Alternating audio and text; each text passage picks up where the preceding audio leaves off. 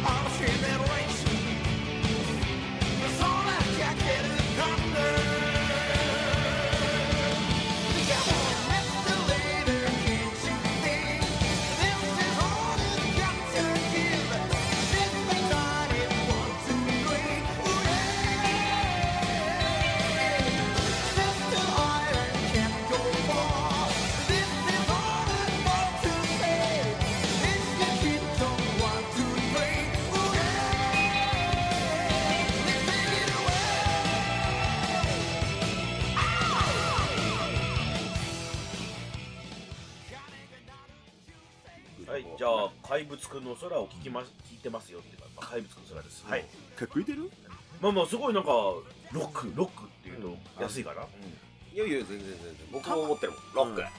たまにねあのライブでやってくれるんだけどねかっこいいよねしばらくやってなかったんですけれども、ブドウツアーの時にやったんですかね。ほんと久しぶりに。あーブドウツアあ、美味しいブドウの旅ね。正式なタイトルは。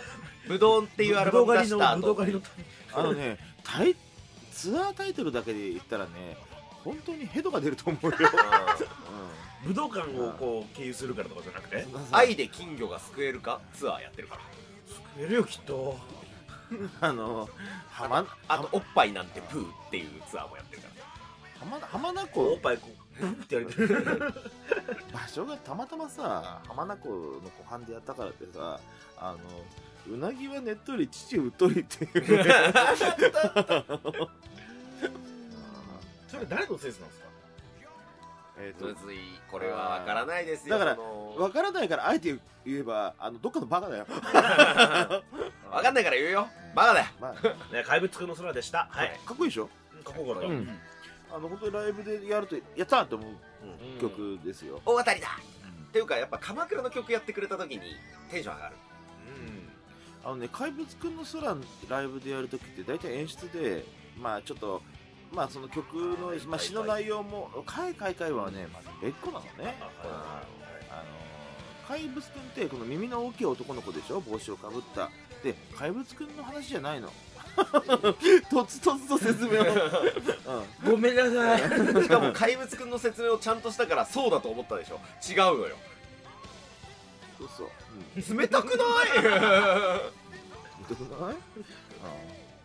結構ほら、うん。曲に合わせてこうねしょ下から照明がスポットライトみたいにえー、とえサーチライトサーチライトみたいにこう下から上がくるくる回るような演出が多かったりとかって非常にねまあまあ曲自体シリアスなんだけどねえっ、とゴリゴリの冷戦期だったんでうん。あのーまたほら僕らちょうどほら10歳12歳ぐらい離れてるけどね、この80年代をリアルに生きてるとねあの本当に明日核戦争が始まってもおかしくないっていう時代をね、割と真顔で過ごしてたっていう、あうわ明日核戦争になると嫌だなーって言いながらあのボンバーマンやってたっていう よい子さんじゃん。や だなうわいややだな核戦争って思いながら北斗の拳見てたっていうね、まあ人間は滅びないんだから。うん。でも時代ですよね。そういう作品がやっぱ流行ってるわけですし同時に。まあそうだね。だから、えっと、結構おかしな、本当に80年代ってさ、バカにされるし、なんていうか、軽されることはないと思いまあ結構軽薄だ、まあ軽薄っていう評価が一番多いんだけど、あのー面白い時代でさ、非常に、なんていうかな、えっと、本当に明日核戦争になるかもしれない。で、実際になるわけねえじゃんっていうとさ、まあ、結構今と状況被ったりすんのよ。その、あるかも、まあ、お、まさか明日ソビエトが攻めてくるわけねえよっていうさ、あの、何？ブルブル、あの、震えながらさ、攻めてくるわけねえじゃんみたいなのって結構今の状況と似てるじゃない？うん。で、結構、その結構行かれた状況で毎日そのみんな日々さ、わーってミニ四駆とかやってんの？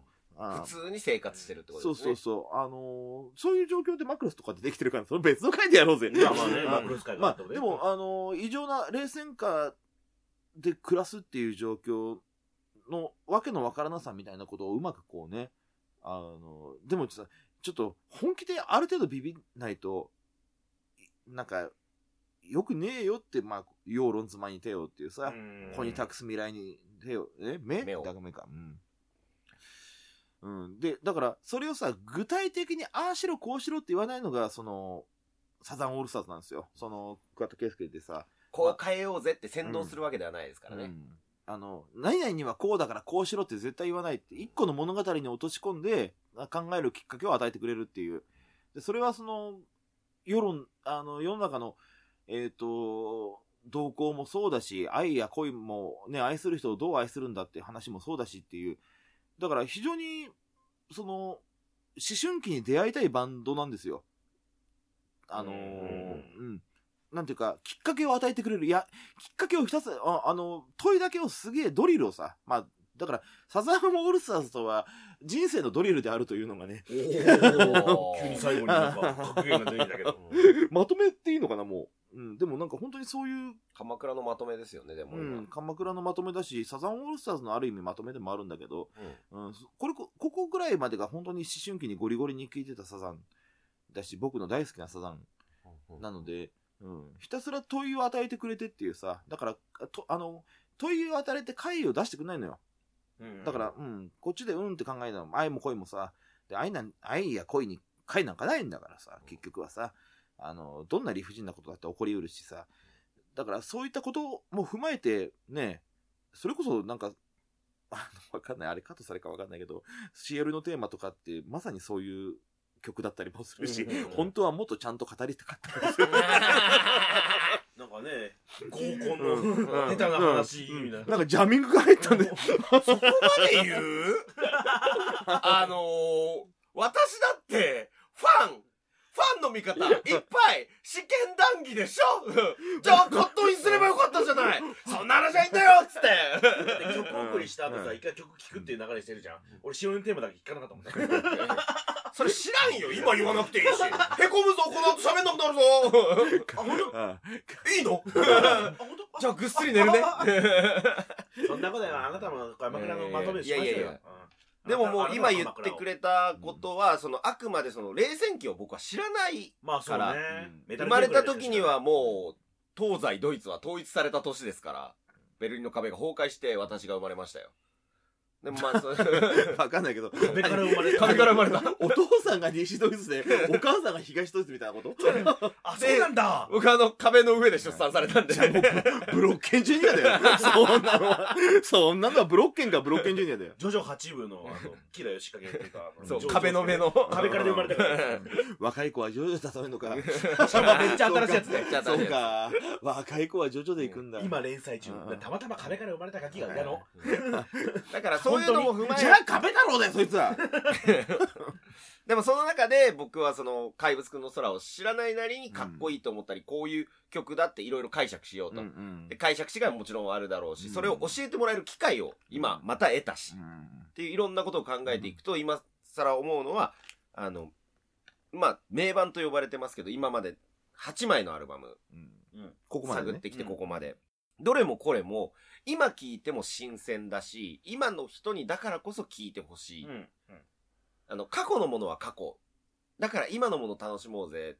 あの、その過去があって今があるから、みたいなことじゃなくて、そこの過去を少し掘り下げたり、そうすることが自分の人生をどれだけ豊かにするかっていう、それが特に、この鎌倉ってアルバムに関しては、その人たちがずっと積み重ねてきた一つの成果、成り立ちうん。っていうものだと思うから、そこに関してはその、レウラさんが言われた、その、そういう情勢とかそういったものを常に教えてくれるではなくて、僕からしたら過去のものっていうものはいいよねだけでとどまらない、その人たちの歴史を一緒に追体験することで、自分もまた一歩先に進めるようになれるっていう、得るものを絶対あるっていう、それの中でも特に眼蓄の強いものが、僕の中でも鎌倉かなって思いますね。うんまあ、一期の集大成みたいな感じですから、うんとりあえ本当に集大成。集大成になるのかな。あのー本当に、まあ、なんか二度三度同じこと言うようだけど、あの、茅ヶ崎から出てきた若者がさ、ここまでたたどり着いたのよ。うんうん。あの、これを作れるようになったの。ううん。あの、まあ、当然、もちろん、6人の力じゃない、あの高垣ん。さんもいたし、藤井さんもいたし。藤井さんもいたし、八木さんもいたしさ、あの、まあ、ね、クワッチョ何度も言ってるけどさ、その、6人がサザンじゃないっていう、そのスタッフ全部もファンも全部もサザンだっていうさ、藤井さんもいたしね。ね。うん。そこちょっと触れられなかったですけどそうね。ですね。宮地さんもいたしさ、うんあの、みんながサザンオールスターズだっていうさ、あの、俺たち6人でやってきたわけじゃ決してないっていう、うんその、それこそ本当に亀田さんとかがさ、あの、亀田誠司さんとかがよく、あの、証言してるんだけど、まあ本当にこの人がスタッフに偉そうにしてるの見たことがないっていう。ほう。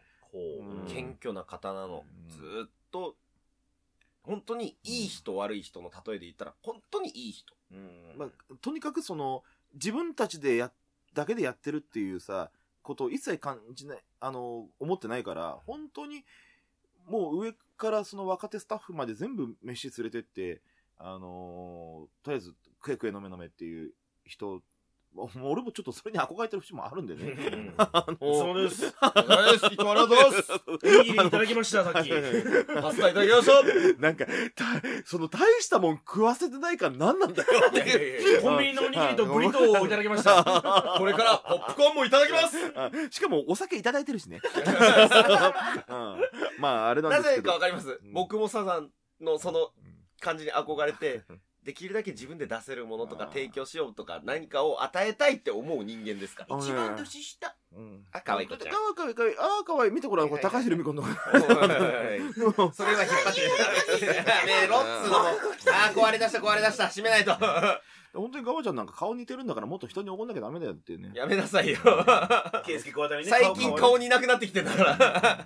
幼少期の写真そっくりすぎて引くんだから。あ ーまあ似てるだろうなと思って。ロックンロールヒーローの裏面と僕の昔の写真、うり二つなんだから。もう、もう似てんだろうなと思うよ。うん。じゃあまあ鎌倉の話はこの辺で、そうだね。一旦締めますか、はい。あえ？ただこれあのやっぱね鎌倉ファンとかサザンファンはあの曲忘れてんじゃねえかっていうのがあるんじゃないの？だからね、あるある。うん。まあ、それはちょっとね次回にどうしても引き継ぎでうん。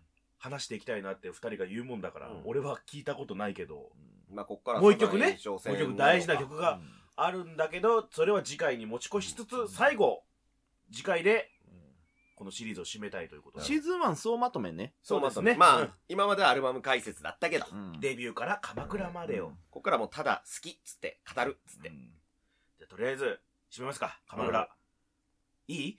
いざ、あ鎌倉。いざ鎌倉まで、うんということで、はい、えー、戸川康介でした。出浦圭介でした。ガバノンでした。はい、じゃあ次は締めです。締めです。以上鎌倉の話でした。次回は鎌倉で紹介していないとっておきのあの曲とともにまとめに入ります。お楽しみに。